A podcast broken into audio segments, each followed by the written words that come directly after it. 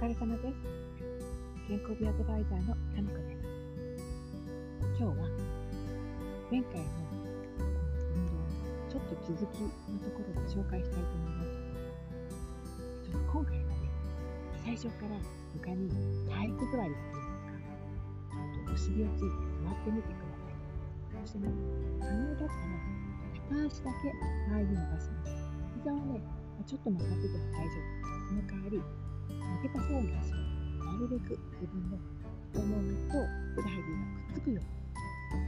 そう。そしてね手は前の前の形。もちろん胸の前でクロスしてもいいんだけど前の前の方についたりそしてねちょっぴっと反動つけていいから、曲げた方の足首に体を伸びてみてくださいお尻を床から離すって感じでね伸ばした方の足はかとは、床についてて全然大丈夫。膝もね、伸ばし伸ばしきらなくて大丈夫。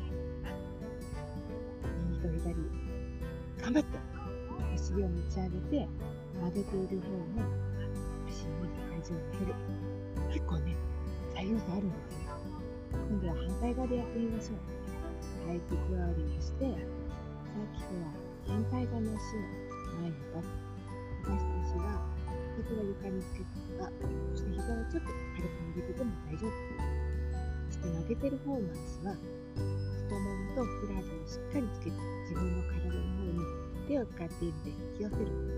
で、そのまま、このこの時にちょっとコツがあって、多分自然にやっちゃう人はやっちゃうんだけど、骨盤を立てて良い姿勢、お腹の下株にちょっと力を入れて座るといい感じ。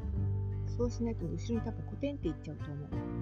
まずここで楽に呼吸ができるか。らそれから手を前に、え習いにしているのでそのまま勢いを少しつけていいからよいしょって体を持ち上げて曲げている方の足の体重を乗せられますか。らなるべくね曲げている方の足の膝はまっすぐ前の方へ倒れるように横に倒れたりしないように足首出しちゃうからね。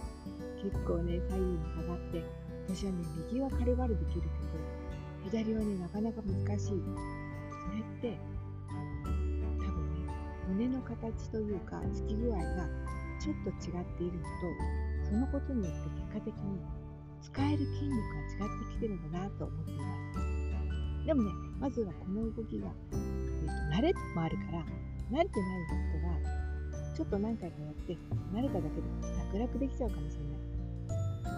うん40前後の人までは楽々できるようになってるといいなと思います。それではまた。今日も一日お疲れ様でした。